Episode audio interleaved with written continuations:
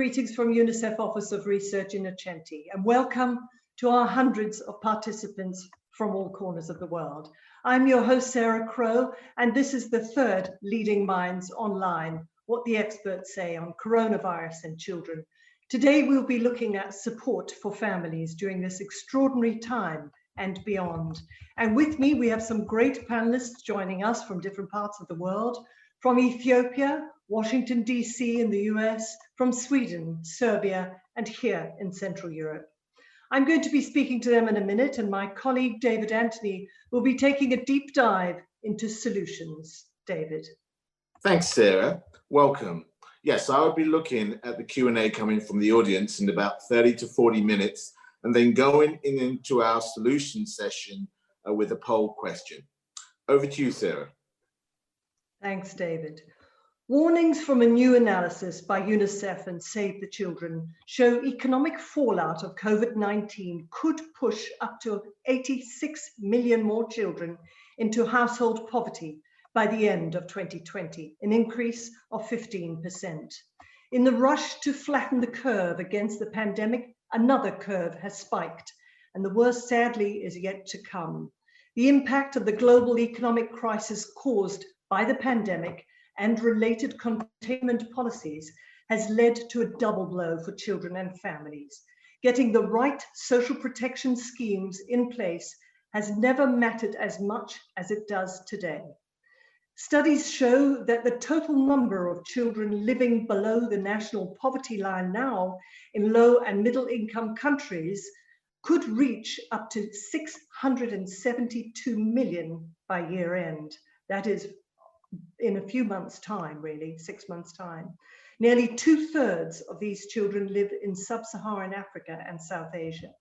Perhaps surprisingly, countries across Europe and Central Asia could see the most significant increase, up to 44% across the region. Latin America and Caribbean could see a 22% increase. So, in the rush to protect lives from the virus, who is protecting livelihoods? And how? What does history tell us that we can apply for now and the future? Indeed, the very future of social protection itself is under threat as we hurtle towards the inevitable recession. Where will the money come from? That is the big question. Do we in fact need a COVID-19 Marshall Plan, as some global experts have proposed? So many questions. But before I go to the panelists, let's take a look at some more data and what measures governments have put in place so far.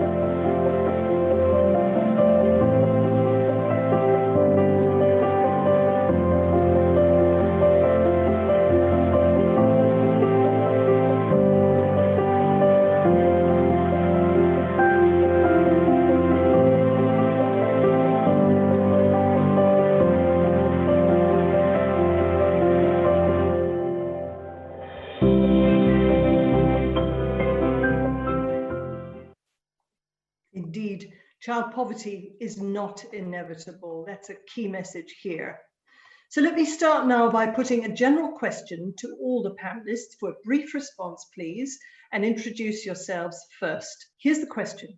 Is the economic cost of COVID-19 lockdowns causing an even greater crisis for children and families in their hour of need, with potentially devastating consequences for the future.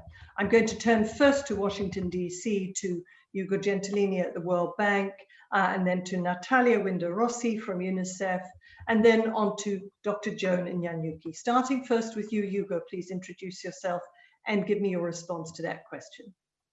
Thank Hi, Sarah. Uh, this is uh, Ugo Gentilini. Thanks for having me. I'm uh, the Global Lead for Social Assistance at the World Bank.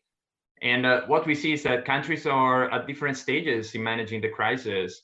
Most low and middle income countries have seen the rate of infections going up. And in many, many fragile states, uh, we are at the very stage of preventing irreversible damages to families and children's potential. South Sudan has uh, 24 ICU beds for 12 million people. Zimbabwe has one ventilator every 3 million people. And to minimize risks, there are lockdowns, and these have impacted enormously 80% of workers and their families who rely on informal work. And social protection is helping to partially compensate for it. But while being asked to stay home, homes themselves can be a vector for the pandemic. 96% of housing in Africa does not meet WHO's COVID standards. So families are really trapped in this conundrum of health risk at work, health risk at home. And social protection is one of the bright lights, and there is scope for some optimism based on practices that we see emerging.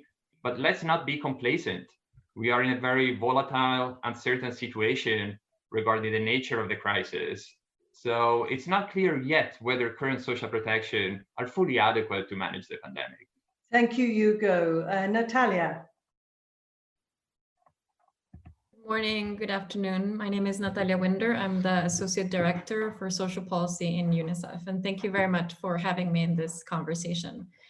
Um, to answer your question, Sarah, yes, most definitely. And I think it's very important to acknowledge and I think explicitly identify why this crisis is particularly different. Of course, we're learning from lessons from previous crises, both economic and health, but I think it's very important to understand why it's different and how it's impacting children. The pandemic and I think the associated containment policies have a very clear impact on, on health systems and other social services, but also on livelihoods, which of course and uh, have direct implications for, for children. We know that in the context of economic downtowns or economic shocks, and in the absence of adequate policies such as social protection or security, Many families are unfortunately forced to resort to, ne to negative coping mechanisms that impact their livelihoods, their ability to accumulate assets, but they also have very direct impacts on children, impacts in their ability to access food, healthy diets, um, putting them um, facing no impossible choices between investing on children's well-being or in their productive and, and recovery activities. No? Thank um, you, Natalia. I'm going to stop you there. I just want really short, snappy answers, if you don't mind now. For the very first question, I'm going to go now to jo Dr. Joan Nyanyuki. Your thoughts about this impact on children right now because of these lockdowns, Joan? Thank you, Sarah. So I'm Dr. Joan Nyanyuki. I'm the Executive Director of African Child Policy Forum based in Addis Ababa, Ethiopia. Um, and already we are seeing that the efforts to contain the pandemic are largely health focused. But in the efforts to flatten the curve, we seem to have forgotten the principle, the very basic principle of do no harm. So we are seeing a lot of harm emerging, harm for families which are losing incomes because they live on daily wages, children facing increasing violence, abuse and exploitation, simply because they're cut off from school and it is in school that they have a safe haven. And so we need to find ways of operating differently, finding ways that do not cause harm, programs and policies that are holistic and which build protection into response, and also to pick up and act quickly and urgently on the warning signs before the little harm becomes boils down into devastating consequences. Thank you, Joan. Over to now the three next uh, guests, our three next panelists. Uh, starting first with Stockholm, Sweden, Sida, Ulrika Long, and then I'm going to go to Serbia, to Gordana Matkovic, uh, and finally to our own Dominic Richardson at UNICEF Innocenti. So Ulrika, is it causing harm as Joan has intimated? Uh, yes, uh, thank you. My name is Ulrika Long, Senior Policy Advisor for Social Protection at SIDA. And um, we see that the COVID-19 is, the effects are only starting to be seen now, and we see that the effects will increase as we go forward, and we cannot fully know. But, but from what we see is that it, the pandemic will have great uh, effects and increased child poverty, not only through the pandemic, but also through the decreasing capacity of health system. And this decreased capacity of health system alone is expected to cause over 1 million child deaths in the nearest six months is the estimate. At the same time, we see the increasing poverty and the economic effects will also be severe for children. Um, just to give one example is that uh, we now see that so around 360 million children will lose their daily school meal when schools are closed due to COVID-19. And so we see that food insecurity will increase for children in the poorest households.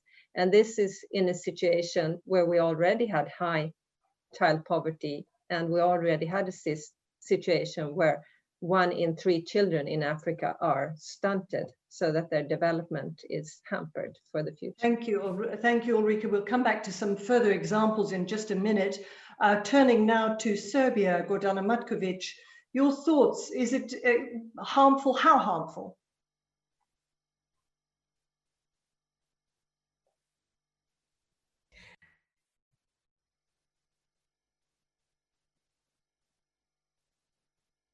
and also program director Center for Social Policy in Belgrade.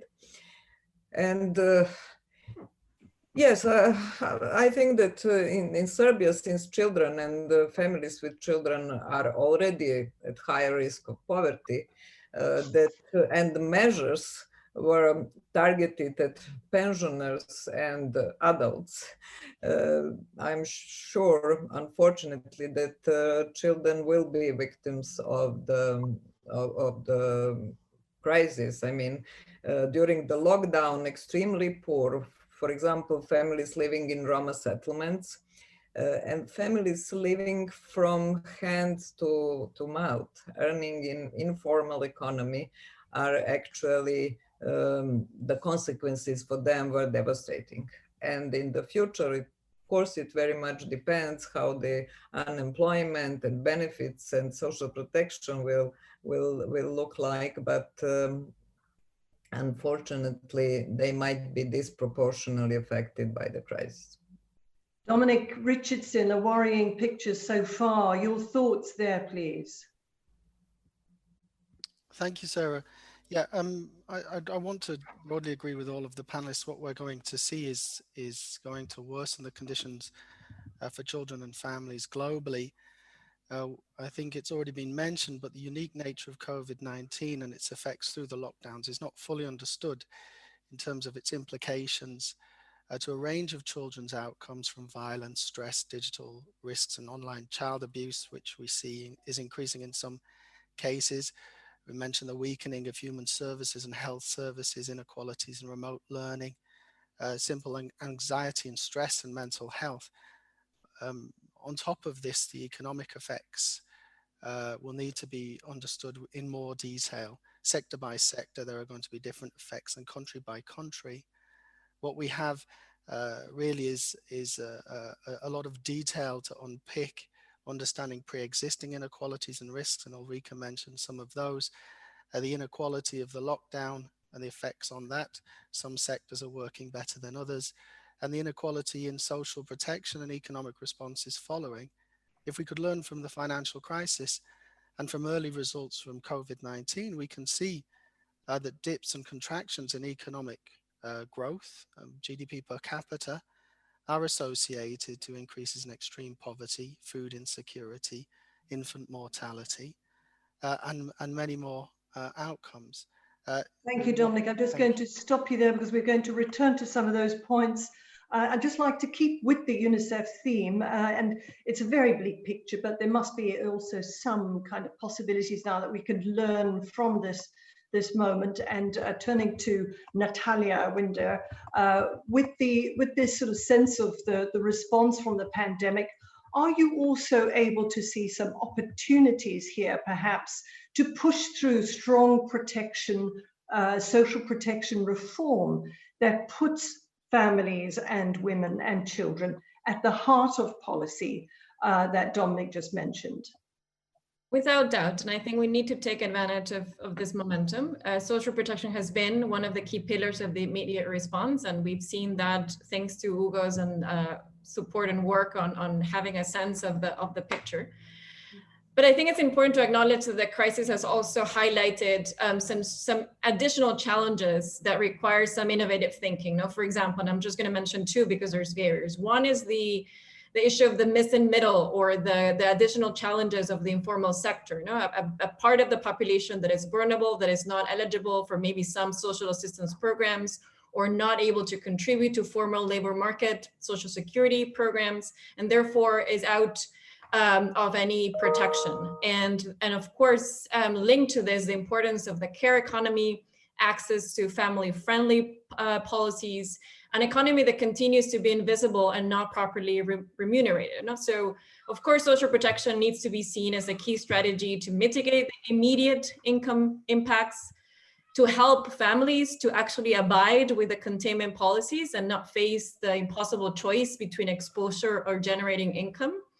Um, but also as a core pillar of the inclusive process. And I think here it's important to have a very conscious voice around the importance of building systems, not just one program or focus on the cash program interventions, but a wider set of systematic responses looking at unemployment benefits, the importance of health insurance, um, and, and I repeat, the importance of having very specific access to family care, family-friendly policies to really see an impact on, on children it's, a, it's the opportunity to also address some of the, the challenges that we still have before COVID. For example, issues of coverage. Only one third of children are effectively covered by social protection, for instance. Mm-hmm. Um, and be, you know, thinking about how to uh, reduce that cap in terms in terms of coverage, in terms of adequacy based on what the children under under three needs vis-a-vis -vis the youth or the adolescents, not trying to have a, also a closer look in terms of adequacy of policies, looking not only at the short-term risk management role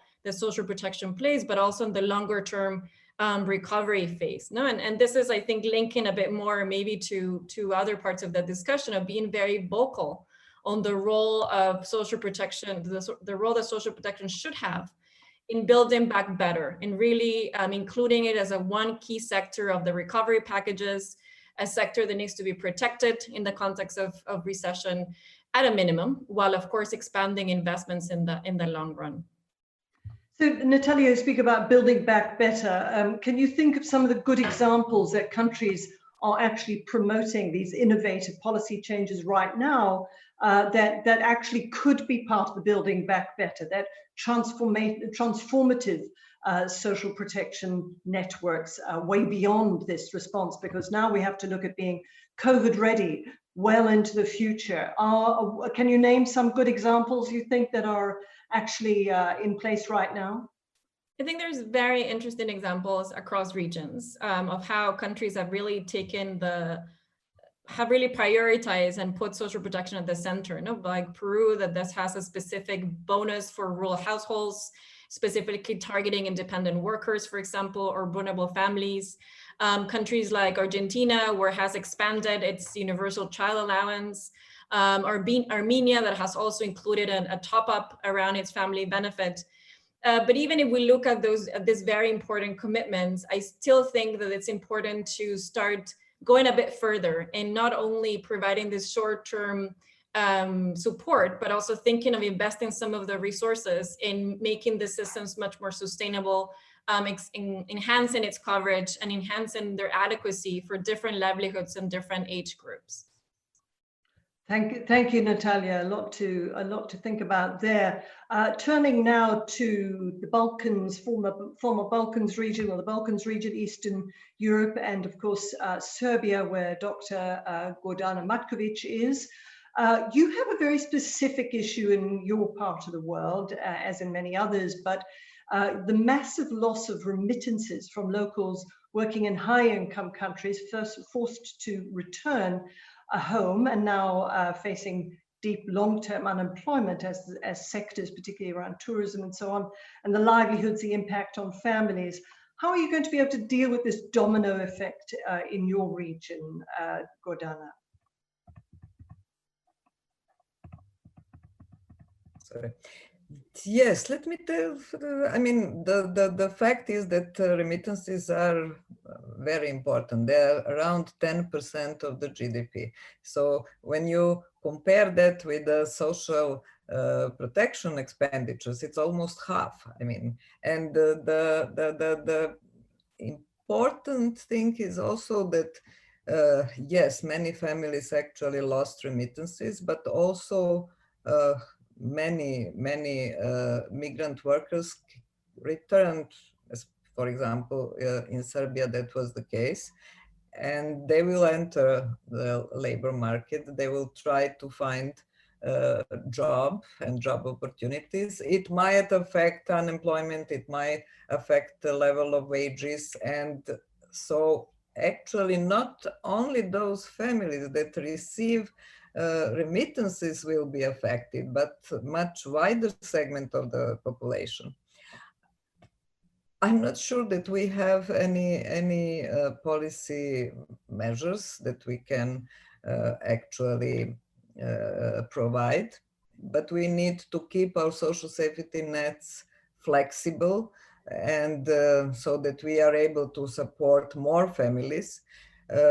There is also some thinking uh, about expanding child allowances to, for example, all those that live in Roma settlements, since they are uh, many, many of, of, of, these families are extremely vulnerable, uh, to implement some type of area-based targeting, basically. And through that to be able to support at least those that are most vulnerable and who lost remittances or lost job opportunities because many migrant workers came back.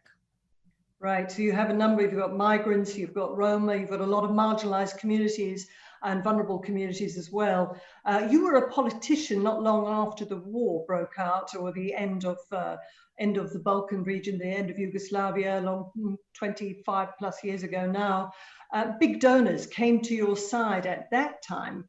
This time around, it's going to be very different, isn't it? So, where's the cash going to come from? How can you modify, uh, you know, from what you learned in the past to the present and indeed the future? Oh, yes, it was very different. I mean, first of all, um, now there are many poor countries competing for the funds. And uh, back then, Serbia was eligible for either resources. So Serbia is in a different position now uh, also. And by the way, our government said that, that they don't need uh, support from IMF and uh, European Commission. But when I looked uh, what were the measures that we implemented back then, actually many of these uh, measures are, are still very relevant for, for Serbia. Uh, we restructured the, uh, the, the, policy in terms of uh, in introducing measures that support more poor families. And also we didn't increase uh, benefits, we expanded the social safety net. We didn't increase benefits, but actually uh, through several one-off payments, uh, we were able to provide more support to those that are that that were the poorest at the time, and also uh, we improved database information systems uh, and all of that is very relevant for, for, for Serbia today as well. But the fact that is that uh, during the lockdown, uh, only uh, measures targeting pensioners were uh, actually implemented. And I believe that we have to look at uh, the relevance of the policies and measures during the, the lockdown because there might be the second wave. I mean, I'm sorry. Right. the future is uh, is uh, important, and let's hope that the second wave is not going to happen. But uh, I think that we need to analyze also what we have done during the lockdown because really many, many families, extremely poor families were, uh, were in the direst uh, situation. Absolutely, we have to be ready, ready for COVID ready, and uh, who knows, a second wave. Uh, let's certainly hope not. Uh, when it comes to funding, if I can turn now to Ulrika Long in at SIDA, uh, you heard from Gordana Matkovic in Serbia that, um, of course, you know they're not going to get they're not going to get bailouts. Uh, a lot of your work, SIDA's work, is is in Africa. If you look back to the 2008 financial crisis, just sticking with learning from history, uh, while considered global, it did not really hit sub-Saharan Africa with quite the same force as elsewhere. But that COVID-19 really changes everything, doesn't it? And why do you think this and what we've learned from other crises in history that we should be adopting and indeed adapting um, to the current situation, Ulrike Long? Well, I think it's um, the the financial crisis of 2008 did not hit Africa so hard as we had thought maybe from the beginning, from the initial stages, uh, largely because Africa was not so integrated into the global economy. Um, which, but now we see that the COVID-19 will hit it hard, both uh, the health consequences and through the economic consequences. And I think what we have learned from history is that now we have this major crisis, but it will not be the last crisis that comes. So we need to build systems that can take on the crisis that come. And some countries, or quite a few countries, are actually facing the pandemic crisis simultaneously as other crises. Somalia is preparing a response to the pandemic and to the locusts. So, so in this double challenges and combined with other challenges. But I think one important lesson is also that we cannot afford to save ourselves out of the crisis. We need to invest in social protection to build stronger economies also for the future. And we know that uh, social protection also has positive effects for the economy um, not only through preventing individuals from falling into extreme poverty and through supporting consumption, but it also supports uh, the functioning of markets. Uh, research has showed that uh, one dollar spent in cash transfers actually has a multiplier effect of one point up to 1.27 to two and a half dollars on the local economy, according to research from the Transfer Project. So I think that is something to keep in mind. You mentioned the transfer uh, project. Uh, this is this is uh, potentially replicable for the future, uh, and they say that COVID nineteen is going to be a game changer for social protection. So, given the fact that the generosity of the Nordic countries is is very well known, you're going to have a shrinking amount of money that's going to go out into uh, into the pot into supporting other countries how do you make the argument for investments uh, and you know what kind of vision do you see in a post COVID-19 uh, world for social protection? Do you see more of the kind of transfer, cash transfer uh, projects in, uh, in and that kind of uh, those kinds of projects? Um, yes, and I think uh, we, we see that now we expect that Swedish development aid will decrease because it's it's 1% uh, of the gross national income and the income of Sweden will decrease. But at the same time, we have set the priority is, is income generating, supporting income generation, including social protection and supporting health systems. We, those will be the priorities. So I do expect that we'll continue to prioritize social protection. And we need to find ways to expand social protection um, to because we see it's very it's uh, it has very wide effects. And we know it's very well researched. We know that it has wide effects for decreasing multidimensional poverty. So it is an, an enabler not only for income generation but also for reaching other sustainable development goals and um, so i think we need to see social protection it's a human right and, it, and it's important for the individual, but it's also a key asset for the long-term development of societies. If we don't develop the human capital of societies, then the challenges for societies for bouncing back and for rebuilding uh, will be much, much higher. And um, we also see that we risk breaking the social contract with the state if we don't decrease inequalities and we also and we risk increasing social um, tensions and social despairs, which will also be negative for the long-term development. And I think the natural development cooperation can support and should support, but national states also need to take the main responsibility for developing social protection systems. But we can also open up um, for other, I think other actors should also be invited, invited and can take a role. In, in uh, Sweden, we have also seen businesses engaging to support, uh, to provide income support for their suppliers in, in low income countries. Thank you, Ulrika. Uh, turning now to you, uh, Dr. Joanna Nyanyuki in Addis Ababa right now, the African Child uh, Policy Forum. Uh, you've heard from Sida with a big, big support in, in Africa uh, the need for governments to take on more themselves as well, but also facing this is uh, investments for, for countries being able to support um, projects such as the cash transfers. Uh, what do you think about the situation right now for African countries, given the fact that you've been involved in many other crises uh, in your time, Ebola and so on? Is the continent ready for what's coming up? Um, thank you, Sarah. And as you've said rightly, Africa has seen multiple crises. Ebola is one, there's HIV, there's the protracted armed conflicts, environmental disasters.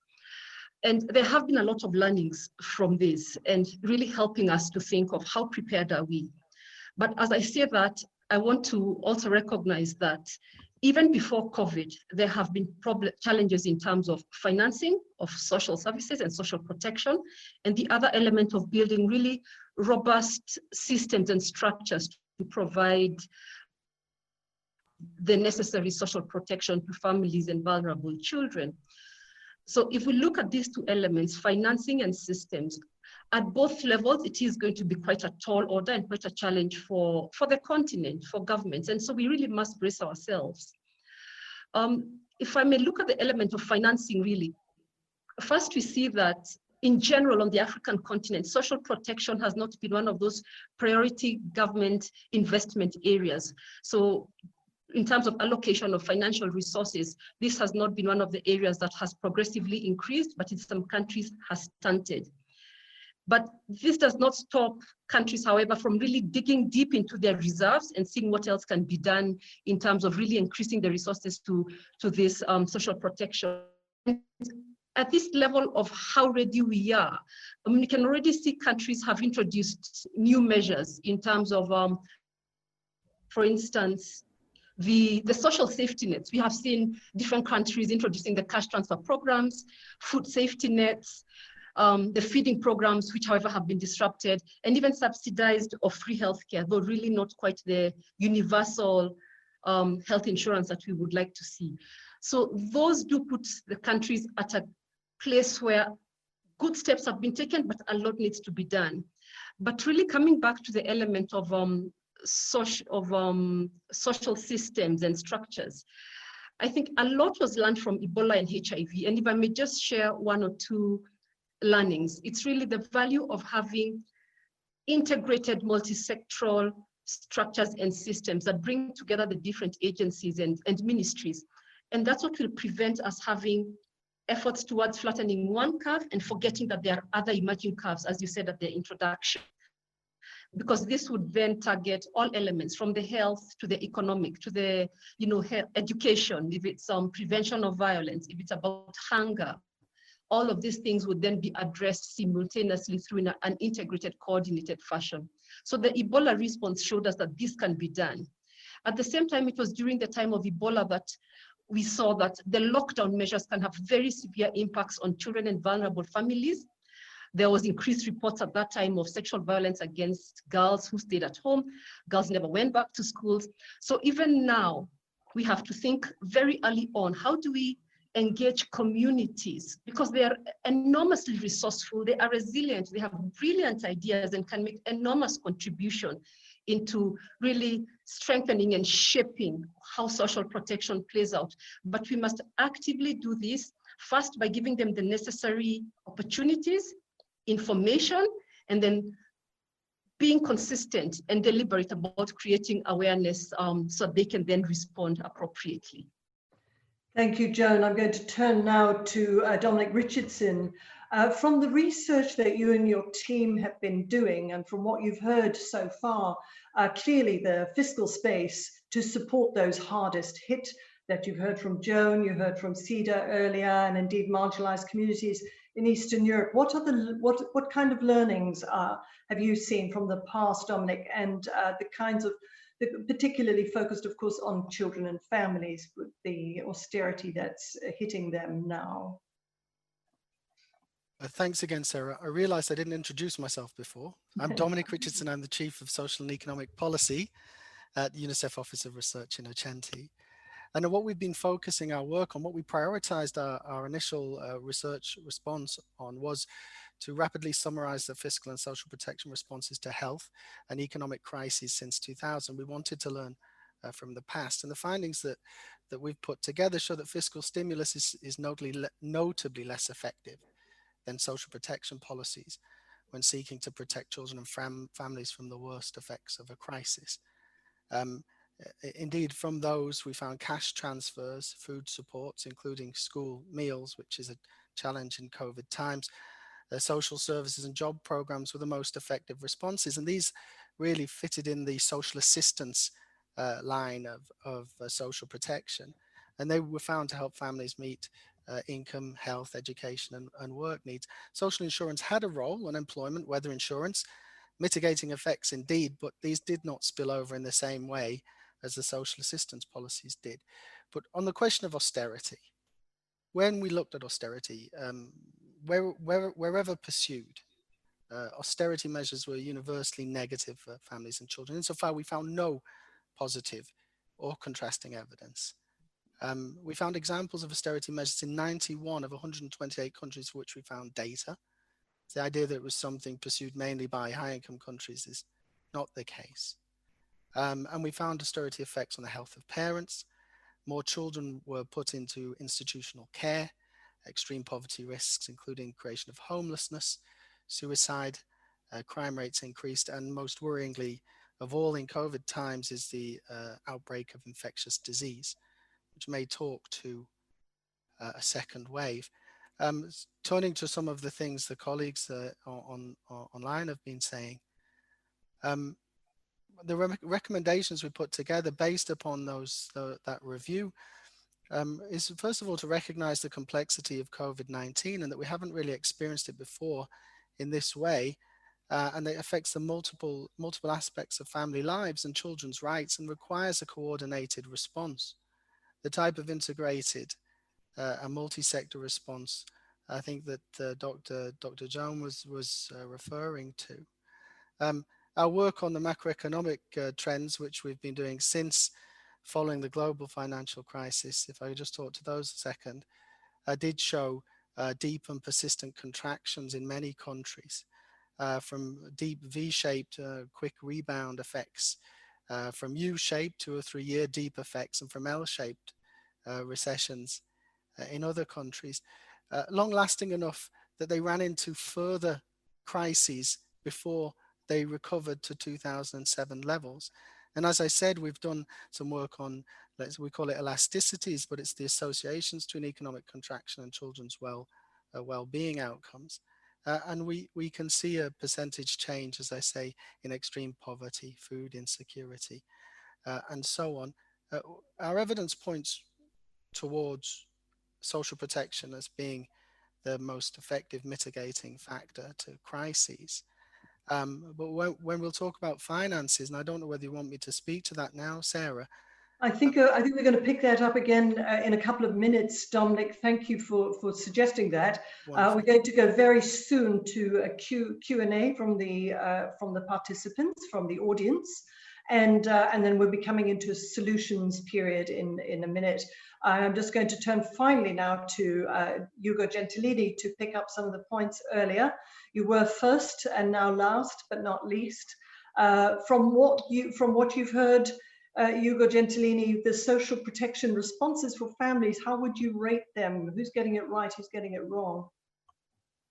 Thank you, Sarah. Uh, maybe it's a little early uh, to, to speak about uh, performance in general, but um, I think that you rightly mentioned that the, the crisis could be a game changer for, for social protection, but it's also possible that social protection might be a game changer for the crisis. We'll, we'll see when, when the full evidence is in what we see is, I think, at the moment, an unprecedented um, use and expansion of uh, uh, social protection uh, programs. We see over a thousand measures out there in over 190 countries.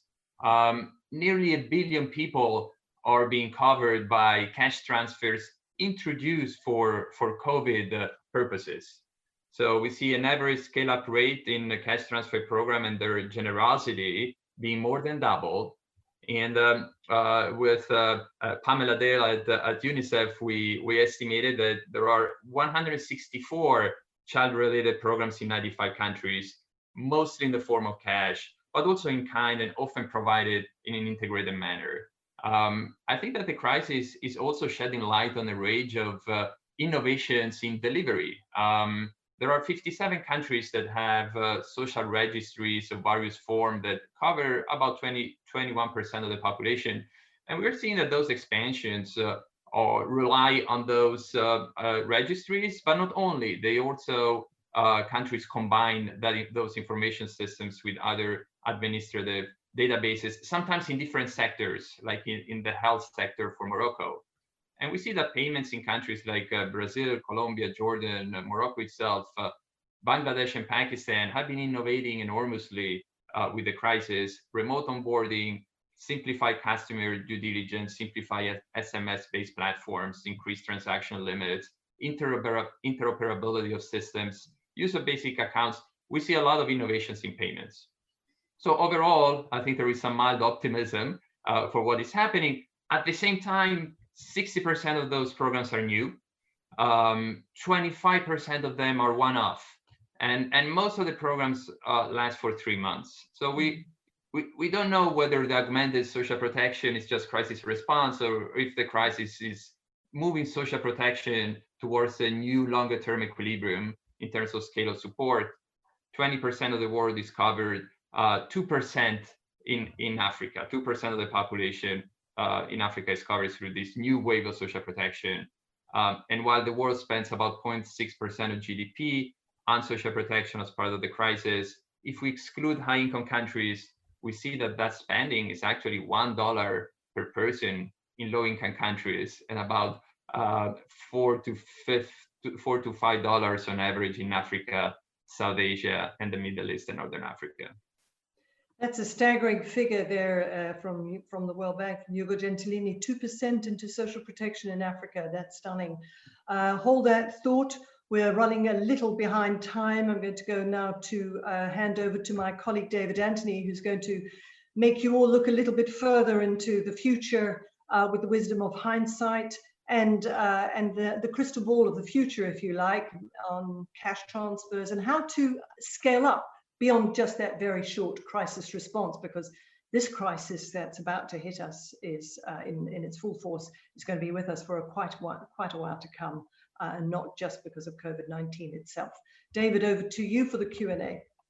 Thanks, Sarah. Um, thanks to all the audience for the great questions and to the panelists um, for responding so well. Many of the questions posed by the audience have been uh, already answered by some of the interventions of the panelists, but there's one that really springs to mind um, about the promotion of universal child benefits as potentially not only something that could come out of the COVID crisis as a standard policy response, but also to help kickstart the economic recovery. Uh, what I'd like to pose this particular question is to Joan, to uh, Natalia, and to Ugo. What do you think about the universal child benefits? Uh, could they be something that comes as a standard practice, or is it a little bit more complicated than that? Starting with you, Joan. Thank you, David. Um, I think you you asked a question that really at the top of the African Child Policy Forum. And in all, we advocate very strongly for increasing budget allocation, resource allocations to child protection. And as we do this, it's in an environment where social, social protection on its own is not very high up on the agenda for a lot of African governments. So let alone child protection. So when we're talking about increasing the allocation to child protection, we are faced with um, an environment where every progressive year you find diminished allocation of public resources to child protection agencies. So is it something that we aspire for? Yes. And it needs to be very comprehensive to really look at, at a child in its in a child's entirety so that it becomes not only universal in terms of coverage of population of an African population where more than 50% are children, but also covers a child in terms of all child rights, taking the indivisibility of all, all forms of rights. So it is something that we are strongly advocating for. But I also want to put a caveat that universal child protection would, would not then look like one thing.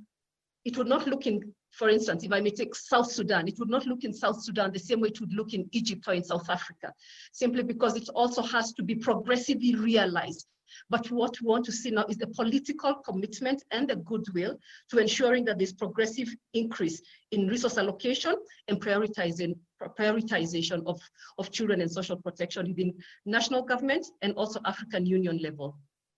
Thank you. Thanks very much, Joan. Same question to Natalia. Joan covered it beautifully. I think definitely from the UNICEF perspective, this is the one of the key areas that we really need to have a stronger voice. Is definitely one of the of the core programs and the core approaches that need to be at the center of the discussion in this current context and as we see what is the, the next wave around social protection.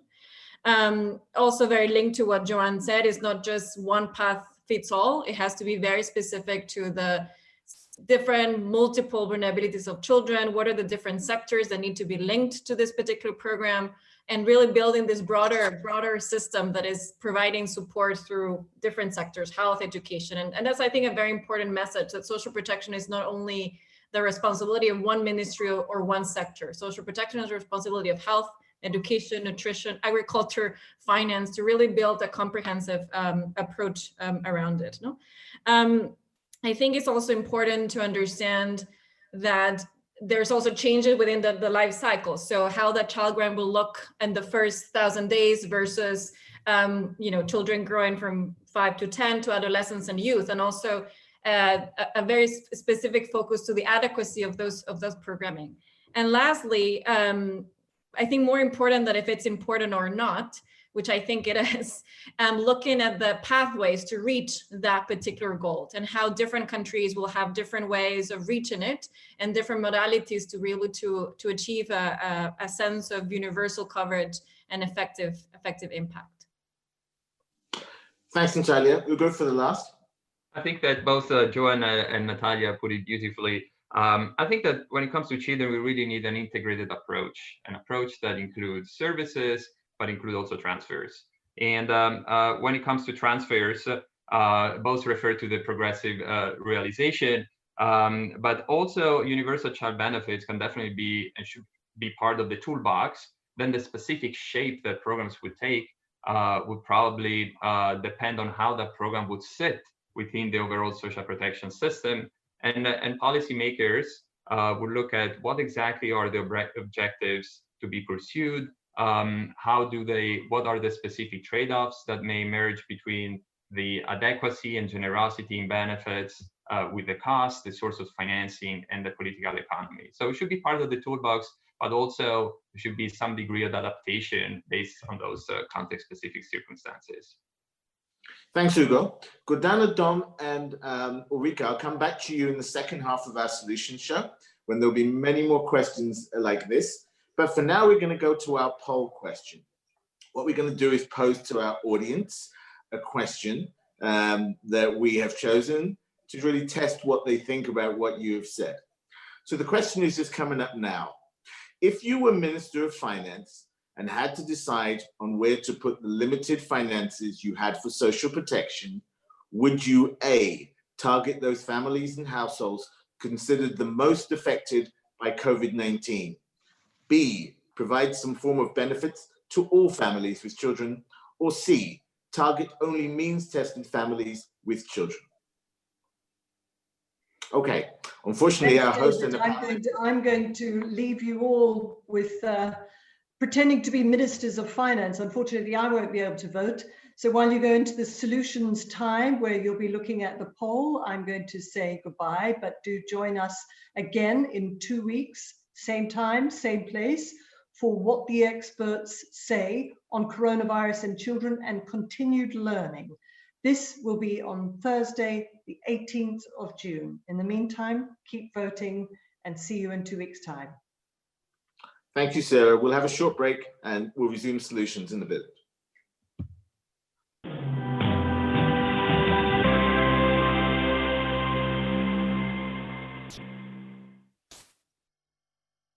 Welcome back to the solution session of our Leading Minds webcast. Um, as we came out of it, we had a poll which talked about what you would do if you were Minister of Finance. Uh, around 75% of the audience were able to respond and um, we'll see the poll results right now. They make for very interesting uh, reading. So, um, the question was, if you were Minister of Finance and had to decide on where to put the limited finances you had for social protection, what would you do? Uh, the majority, 44% of respondents, said that they would target those families and households concerned, uh, considered the most affected by COVID-19.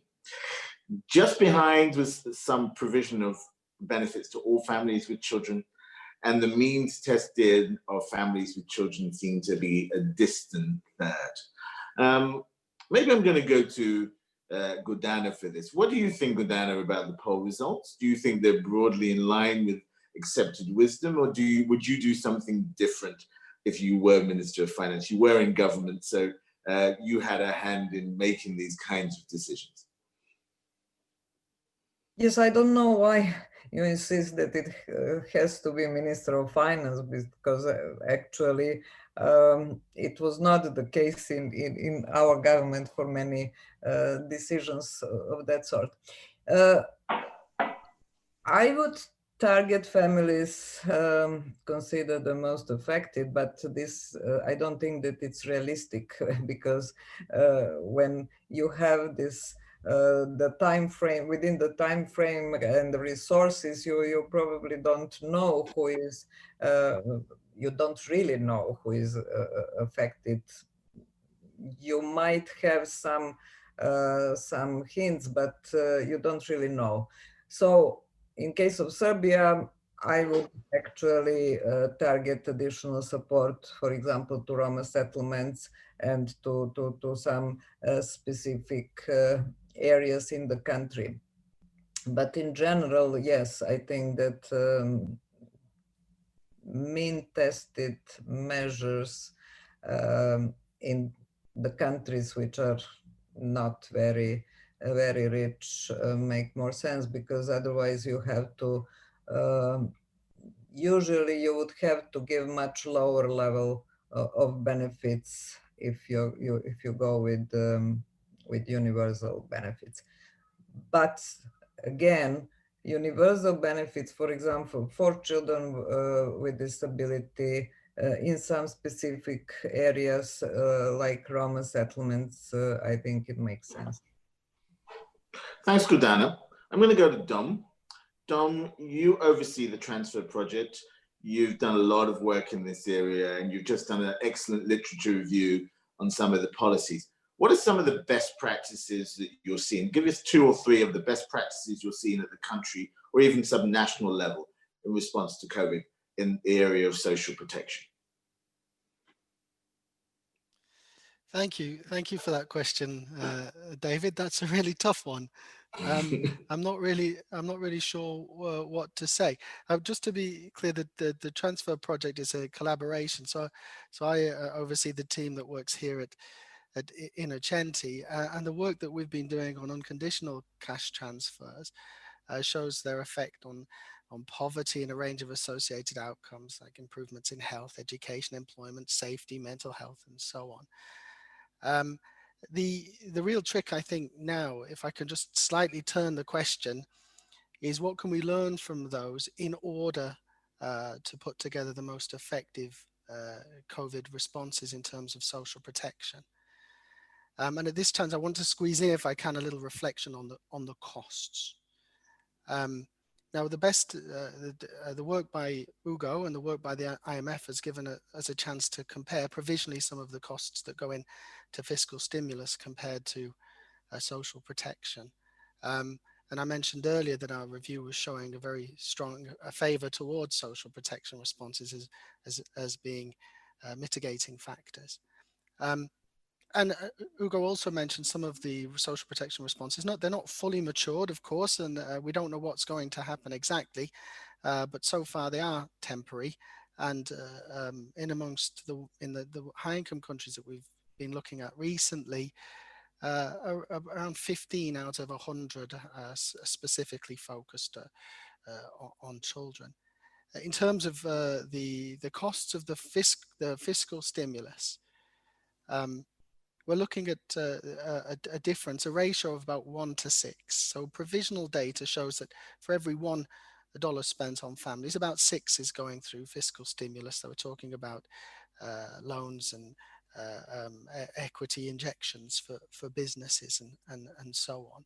Uh, this, remember, in light of the overall evidence base. Uh, with that type of money, and we're talking about so far countries like Germany and Italy uh, in, um, uh, investing about 30% of their GDP, equivalent to 30% of their GDP on fiscal stimulus. Uh, we should think big with social protection. The ratio is uneven, the investment levels are very high.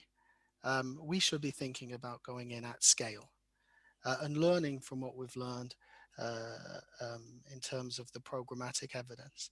And all of the, the collaboration around the transfer project and support from Sida, DFID, all, all the rest, and our colleagues in North Carolina, North Carolina University and elsewhere have really given us a head start on this and examples uh, of scaling, uh, good, good examples of cash transfers are in Malawi. Underlining all of this, Again, our colleagues have said that governance is complex and country by country there'll be differences and we really need to understand those well. Uh, we should see this as part of supporting system strengthening overall uh, in an integrated, uh, balanced uh, welfare system for children. Services, cash, well linked uh, to the rest of the system. Um, that's that's my answer, David. I hope it's it's what you were looking for. Dom, it's a great answer. I'm going to pass to Ulrike. Ulrike, you, you, you're, you're representing the donor agency.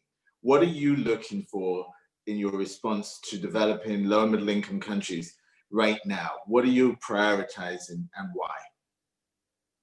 Uh, well, we are prioritizing income generating possibilities. So we are looking, uh, and part of that, a large part of that is uh, social protection uh, trying to look at how can we can we support uh, uh, additional social protection initiatives or can we uh, tweak the social protection systems that are there so that they are more effectively meeting the current ongoing crisis. And then, of course, we're also looking at an economic response, other income generating possibilities, supporting the ability of, of um, businesses to, to also bounce back. And we are looking at supporting health systems. But we have new programs or adjustments, expansions of support to social protection in Guatemala, Mozambique, um, Sudan, Zambia, Ethiopia, Kenya, Somalia, Uganda, Tanzania, Zimbabwe. So there's an ongoing work, which of course is with the governments and with multilateral agencies and other bilateral donors. So we're in this intensive uh, coordination. And uh, we also see increased use of cash transfers in humanitarian aid, which is closely linked. So we try to exchange notes and have a, a close cooperation with our colleagues in the humanitarian support. But then we try to always look at each country individually or specifically because I mean, I, depending what you choose also depends on the situation on the of the country. What is the poverty situation in that specific country? Who are the poorest? Who are living in most extreme poverty? How, how are the inequalities? And so we try to look at the uh, the specifics of poverty in each country, and then also we uh, engage in dialogue with governments because social protection requires um, political commitment long term. So, and it requires political choices. When we support capacity development for building social protection, social protection systems, we try to support building of comprehensive systems and that stand on several legs. So it's not just one, one, it needs to be solution. It needs to be a life cycle approach and it needs to be a multi multi-sectoral approach, which Natalia highlighted. Um, so I think that building a comprehensive social protection system takes time, but it's important. And I think we have to take this opportunity to try to scale up the pace in how we can build, support building comprehensive social protection systems. Thanks, Ulrika. Natalia, I'm going to move to you now. Uh, and building on what Ulrika said, there's been a lot of talk about systems strengthening over the years, systems building, and yet somehow we don't seem to land. We don't seem to build the systems. Why is this the case, and what will it take to change the game in building the social protection systems that Ulrika refers to? there's been some progress. I think there are some countries that are definitely defined their approach and strategy and social way no? So even in low income countries when you read social protection policies they don't focus on a program. They focus on different pillars really trying to bring different sectors and different types of programs together.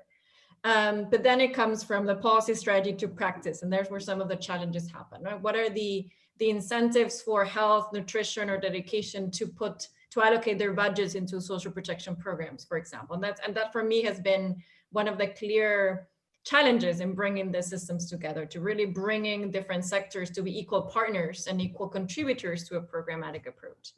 Um, and then the other, I think, challenges is more the, the nuts and bolts, the nitty gritty of really bringing together the different pieces of a, a system. How do I connect participants of a cash transfer program with those that are also able to access health insurance, for example, or how to, and and even though the the work of registries has been hopefully taking taking more space there's definitely um, the the need to to provide much more technical assistance in those particular elements. No, I think that many governments have allocated their resources, have committed to expand. Um, and I think the expertise or what they're asking for from, from us, from developing agencies and, and development partners, is to really put some of, of our expertise and resources in making this commitments and strategies into, into practice. I think today the, the COVID situation, and that's I think what we're all saying, that is giving us the momentum and showing that one program is important, but not enough to be able to address the multiple impacts that this type of pandemic is creating. And if and and very much echoing what many people say that this is not a one-time event. You know that unfortunately we are in a context where we are facing multiple compounding risk, increasing types of of um, of risk and shocks. Um, and, and we need therefore to have a much more broader perspective. And hopefully that will um, push some of our of our governments to really um, grasp the importance of having a much more broader approach and a commitment and that that, that that translates into commitment of resources from different sectors no? And that requires to have a, a strong intra supra ministerial push uh, from a prime minister from a you know planning or finance ministry that say this is what we want to commit to. This is what this is the vision that we want to see in terms of social protection. And we we require commitments from different sectors to make this happen no? so it's it's a it's a political will versus identifying right incentives to make the different pieces feel to uh, come together. Thanks natalia. Ugo you work for the bank and the bank has a very strong role to play when economic crisis hits such as has happened with COVID. Uh, what do you think the role is to play in advising governments on what they should do about social protection and how they should balance that with their debt management. Because many countries are facing a situation where not only are they getting a hit on their tax revenues and inflows, but they're seeing a mounting burden of public debt. Yeah, no, uh, thanks for uh, thanks for the question, David. Um, I think in general, I like to pick up also on what uh, Ulrike and uh, um, and others have said. Uh, uh, Dominic in particular has said earlier that you know when it comes to the cost and the fiscal space for social protection, we need to approach the question with facts and the right mindset. Um, of course, there are um, hard choices to make when it comes to financing, but let's remember that what goes into social protection goes into the economy. That's why we see a number of high-income countries having a very large scale and oftentimes universal, even if one-off um, or with a limited number of transfers, injection of cash because they know that people spend money and that money increase the demand and, um, and, and generate multipliers. We have seen that at micro micro level in um, in Kenya up to 2.6 in terms of multipliers, uh, which is on the high end of the series of uh, estimates that uh, uh Ulrike uh, mentioned earlier. And um, um, at, at, the same time, also I think that some of the past crises uh, do offer us some um, um some insights um, into into financing. Every crisis that I could think of has led to some form of increase in social protection. Think of Mexico in the mid 90s, Indonesia in 98, Ethiopia in the mid 2000s. Uh, Africa after 2010, there is, was an average of 14 programs introduced every year since. And um, uh, in many of those instances, um, existing some existing schemes were replaced. Um, so sometimes new schemes are increased by consolidating national schemes. Other times, we have seen the harnessing and the institutionalization uh, of external uh, programs. Um, in COVID so far, the assistance has been truly additional. Um, as the IMF has shown, there has been a heavy reliance on windfalls and emergency funding, or the IMF's exceptional national credit definition, state reserves, contingency funding. And I think that th there is an, an opportunity here um, if uh, perhaps uh, the crisis, given the low energy price prices out there, there might at some point be an opportunity to further the subsidy reform agenda. But also, I think there is a lot of interesting work by CALP and many others on how to further strengthen the linkages between humanitarian assistance and social protection in a way that enhances coverage but also make uh, make um, uh, transfers and assistance more predictable. So I think really there is a need to connect uh, social protection and domestic resource mobilization almost as twin agendas from the get-go. And by the way, since we are all getting used to to clean air, uh, maybe there, there could be more appetite in the future for carbon credits and, and climate-related financing. Thanks, Ugo. Thanks very much. Joan, turning to Africa. Now, Africa, uh, the continent where the, the, child population and the population in general is growing and expanding quickly. What needs to be done here to expand social protection given these population dynamics? Um, thanks, David. I think the one, the one principal thing that needs to shift is having children at the center of national government development agendas not children mainstreamed, because we often talk about mainstreaming, inclusion, but children really as a core element of the national development plans and whether it's medium term or long term. And because once that happens, then naturally, you know, the, the river follows the direction. You know, the water in the river flow, flows in the same direction. So you will find resources will go in the same way. Strengthening of systems will go in the same way. Capacity building will go in that way. And, and even in, a, in on the continent where we will be struggling as we are getting into the peak of this crisis and coming out of it, we will be struggling with how we fund. And I'm picking the last issue that Ugo just discussed, the issue of funding. So as we are struggling with how do we what do we prioritize at national level, at continental level, then it becomes very clear that if children are at the top of the national agenda, then automatically child protection gets a huge chunk of, of the limited um, resources, but also children are really put at the center of social justice measures. And I want to just mention two things that are important to share here. I mean, the African countries will obviously be thinking, um, where are we going to get additional funding if um, our big traditional donors don't have it? And my constant challenge to African governments is, where is the money that goes to corruption? Where is the money that is never accounted for within uh, the public financing systems? And if we could just get that unlawfully diverted money, and unlawfully wasted resources, and really divert it into these measures, if we could ensure that the taxes that are collected are really used in social development, then we can be able to see that children being at the top, you will naturally then find that in an integrated system that more money flows to that. It is going to be a challenge, David. It's not going to be easy, but really Africa will only reap the economic dividend of its demographics if we invest in children. Thank you. Thank you, Joan. Thanks very much. I'm going to ask a final question to each of our panelists uh, before we wrap up. And it's really a very generic one. What do you think will change the game for social protection? What do we have to do to not have this conversation the next time we have a crisis? I'm going to start with Ulrike. 30 seconds, please. What we would need to do to change the game? Well, I think we need to see that social protection is not only a cost, which is coming up here. Uh, as Ugo said, what goes into social protection goes into the economy.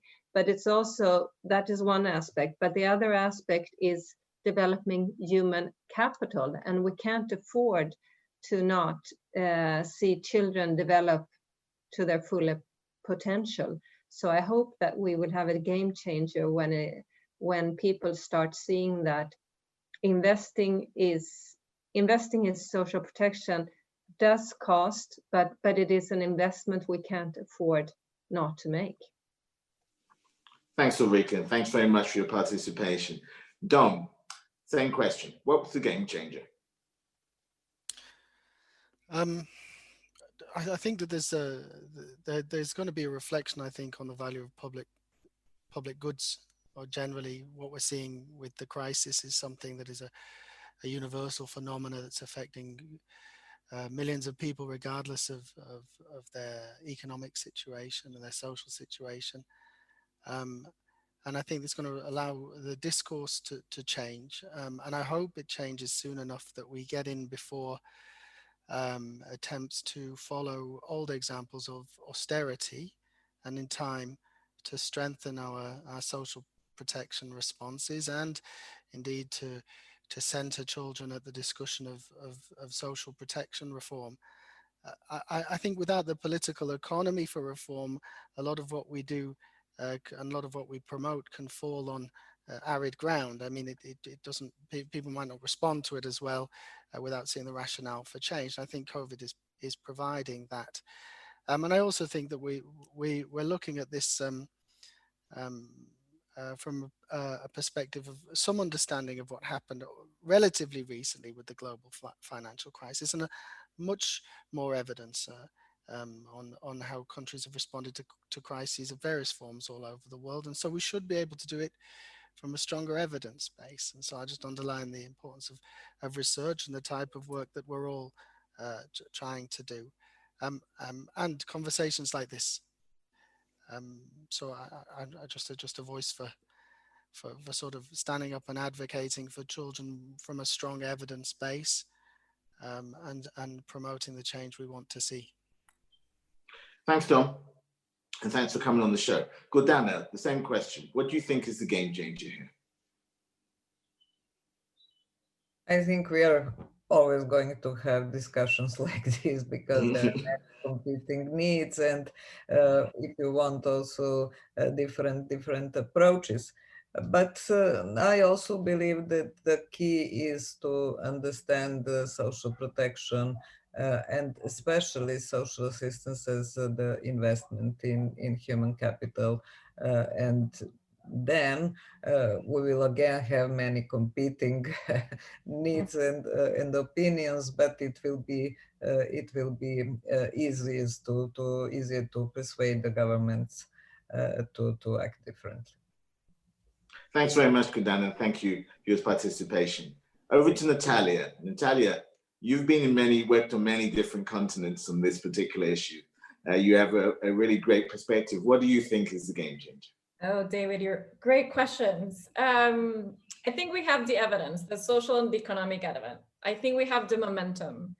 I do think that we need maybe different types of champions. So not coming necessarily from the social policy sector, from the education or health sectors, but having the economic, the finance, the climate sector, the agriculture sector, the business sector, really understanding the value of having this type of, of protection um, and you know having very strong messages from the finance donors, from the IMFs, from the different donors that are really positioning this social program, but um, with its in, as an investment, really making a change in managing risk and protecting families, and most importantly, in generating economic impact. So I I do think that we've been too shy, maybe in in opening up the the audience around social protection and talking about you know different sectors that are at the same time linked but not going beyond that no? And, and i would i think that will be something that can change a bit the the, the way the messages are are put put forth.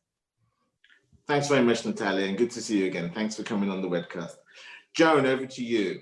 I'm going to ask you the same question joan but with a little twist what do you mm-hmm. think would be the game changer for women as well as children ah uh, okay how much time do we have here, David? No, we, we don't have much time, Joan, you know. in 30 seconds, all right, yes. Um, no, simply because when you bring in women, I get very excited. But um, uh, I think the game changer really here is the political will. And I'm really bringing in women, girls, children together. What's really holding back everything that the other panelists have said, in my view, is really the political will to allocate the resources, set up the programs, bring all actors together, coordinate them effectively, and really see that investing in children, investing in girls, investing in, women is really the core means. It's the greatest asset that all countries, that the world has, the people. So investing in these people is really the only way to development. So for me, I think the game changer is just pure political will and commitment. Thanks. Thanks, Joan. Thanks. It's great to meet you, and thanks for coming on the webcast. And finally, to you, you what do you think is the game changer for social protection? Thank you, David, and thank you very much for having me. Thank you. Thanks to all my fellow speakers and panelists. Uh, um, pleasure to join you. Um, look, I I also think that we will continue discussing it, but I also see that every time we discussing it, we discuss it, we we build on progress. So I think there is a, a story. We are in much better state today based uh, relative to 10 years ago. And 10 years ago, we were much better positioned than in the early, in the late 90s. So I think there is a clear trajectory of progress. So that's that's good news. But look, to understand what will happen in social protection, we need to look at what's happening in societies. And this will would include considering the political economy of change, social protection reflects societal preferences and attitude towards redistribution. So the question is whether COVID would change the societal attitudes and demand for social protection, and whether the pandemic would be a sufficient catalyst for that change, and whether the institutional framework that would absorb that change would be similar or require alterations in the time frame to do so. So there are some quite deep issues there. But at the same time, I see that there are a number of developments that may stay with us. Uh, one maybe is the universality in administrative information systems. Uh, the composition and scale of social protection can vary, but there should be an ability to potentially reach everyone. Uh, where things were made simpler, uh, for example, with remoteness in delivery, this may become more permanent. And where things were made simpler at the expense of uh, large components of a program, for example, waiving work in public courts, that's a, that would require more nuanced discussion. But uh, crisis preparedness will also move center stage, uh, including connecting health early warning systems to social protection programming, more work in urban areas and informal settlements, and more innovations for portable provisions and support to mobile populations and migrants, perhaps in combination with social insurance. Ugo, thanks for the great answer. Thanks to all of our panelists, Joan, Natalia, Ugo, Gordana, Dom, Ulrika, uh, for coming on and making this a wonderful show. Thanks to my co-host Sarah Crowe for doing a great job as ever. Uh, thanks to our crew behind the scenes who you never see, but without them, we wouldn't be able to do this show. And please, thanks to all of you who participated. Please join us in two weeks on Thursday, the 18th of June at three o'clock CET or nine o'clock Eastern Standard Time for the next webcast on coronavirus and continued learning. My name is David Anthony and have a really good evening or afternoon wherever you are. Goodbye.